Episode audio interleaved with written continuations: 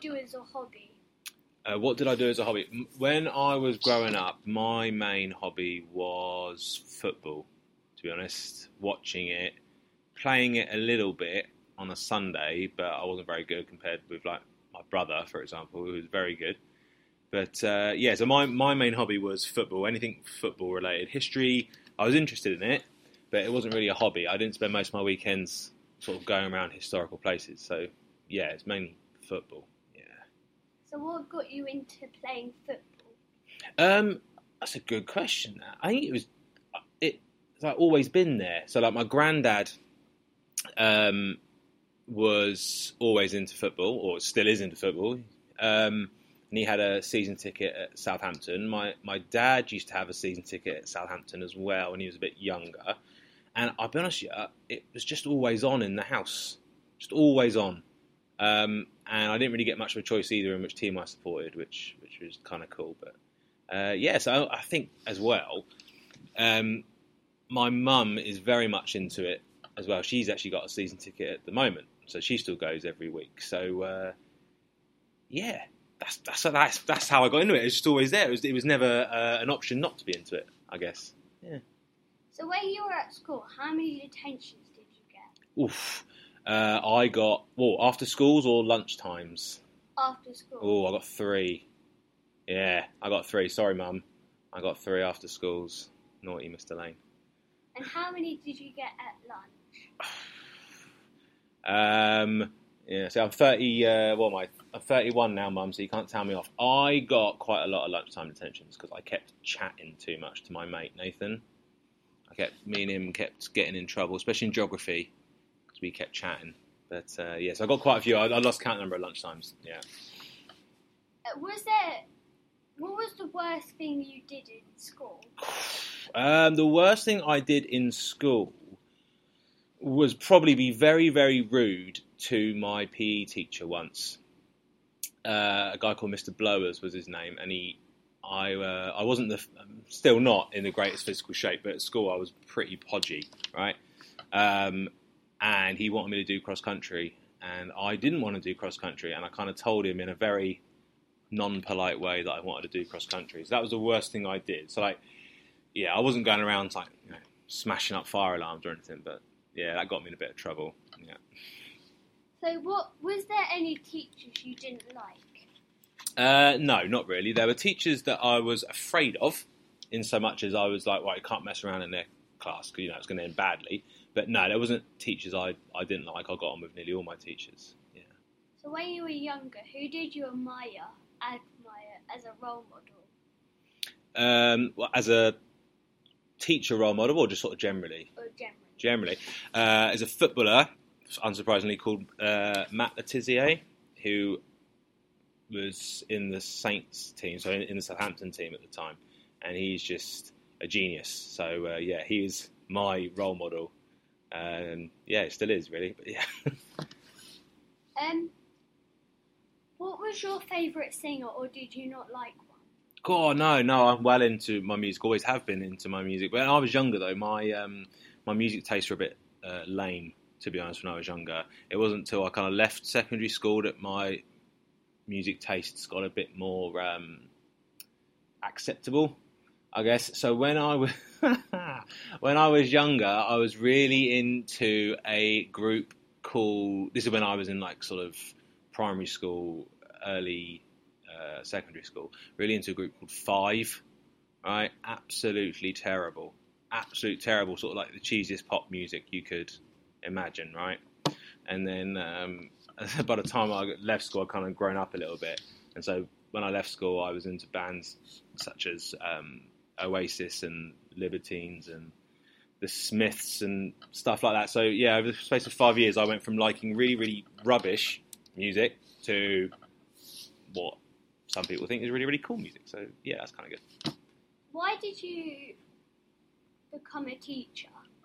Uh, yeah, I get asked this a lot. Why did you become a teacher? Uh, I think, looking back now, and I say it to the kids who ask me here, like, there's no other job that I could do where I could talk about history all day.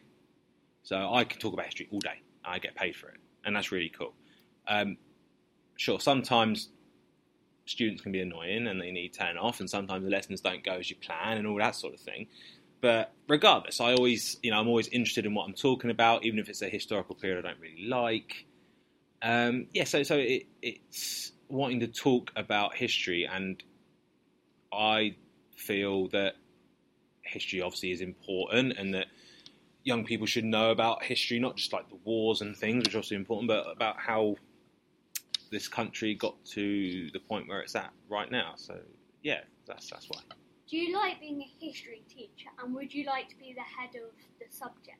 Ooh, um, I do like being a history teacher. Uh, I've done the head of subject job before at a different school, and as much as that was quite rewarding at the time, uh, I probably wouldn't go back to it just yet because it's an awful lot of hard work, and we've got a very, very good head of history here in Miss Houghton. So, uh, yeah, loving being a history teacher. Don't want to be a head of department again just yet. So how did you? Ch- how did education change from when you were at your old school? Uh, so when I was growing up. Yeah. Yeah. Um, do you know what? It hasn't really changed that much. So when did I, I left school in 2002, which is probably how old were you in 2002? Were you even born in 2002? No, no, no. So right. So yeah. So I left school in 2002, and all of the subjects that you're taught now uh, are exactly the same, with the exception of I don't know if you get PSHE lessons here. We Like did it at primary. Yeah. Not at This. Okay, yeah. So, so uh, you know, on a um, on a Thursday when we have um, future skills and stuff. Yeah. Yeah. So it was um, we had that, but it's like a, almost like a separate lesson, Yeah. and it was called PSHE. So uh, that's the only real difference. I think the actual technology in the classrooms got a huge change though. That's one thing that has changed. When I was at school, we were still using what called overhead projectors. So these big machines that you would put like clear sheets of A4 on, and you could write on them, and it would project it onto the whiteboard. Of course, obviously, yeah. Whereas now we obviously just use the computers and the projectors. So that is one huge change is the uh, technology, but the actual standard of teaching um, is relatively similar. You still get good teachers and bad teachers and, and stuff. Um, but there's a lot more textbook work when I was at school than there is now. So that's why I don't really like using textbooks because I got bad memories of them. Is there any jokes you would recommend to other people? Jokes. Yeah. Uh, none that are probably suitable for this podcast. So uh, we will will move swiftly on from uh, from that one. Was there a dream job, or was being a history teacher your dream job? Yeah, there was a dream job. There was a couple of dream jobs actually. I first of all wanted to be a pilot in the RAF, but I was told from a very early age that I couldn't do that because I've uh, um, colour blindness. So uh, certain colours I can't really make out too well. So yeah, I was told I couldn't do that. That was devastating. Uh, then for a while, I wanted to be a marine biologist so I could work with whales and things, but um, was never very good at science. Then I, then I wanted uh, for a long time to be a journalist, and when I started university, I actually was doing a history and journalism degree. I was about I, yeah. So so it, you could choose to do one subject alongside the other. So yeah, I was doing history and journalism. Um, then I think I was a bit lazy. It was very very difficult to get like work experience, and I tried a few magazines and newspapers and things, and I couldn't get in.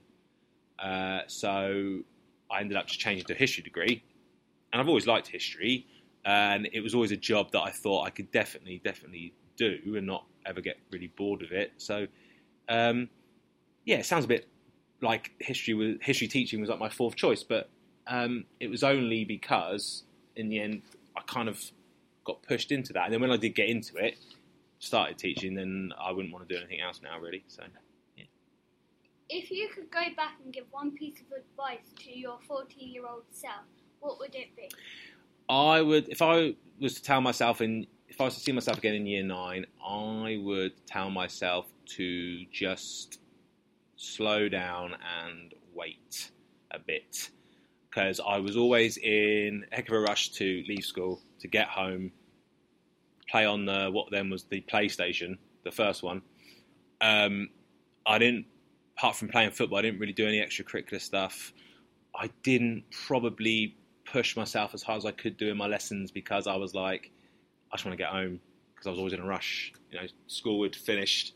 I wanted to get home. So, um, yeah, that's what I tell myself if I was 14. Slow down and, yeah, probably take a bit more of your chances or the opportunities that are thrown your way. Yeah. Yeah, so that's all the questions. Thank you, Mr. Lane. Ah, thank you. You're very, very welcome.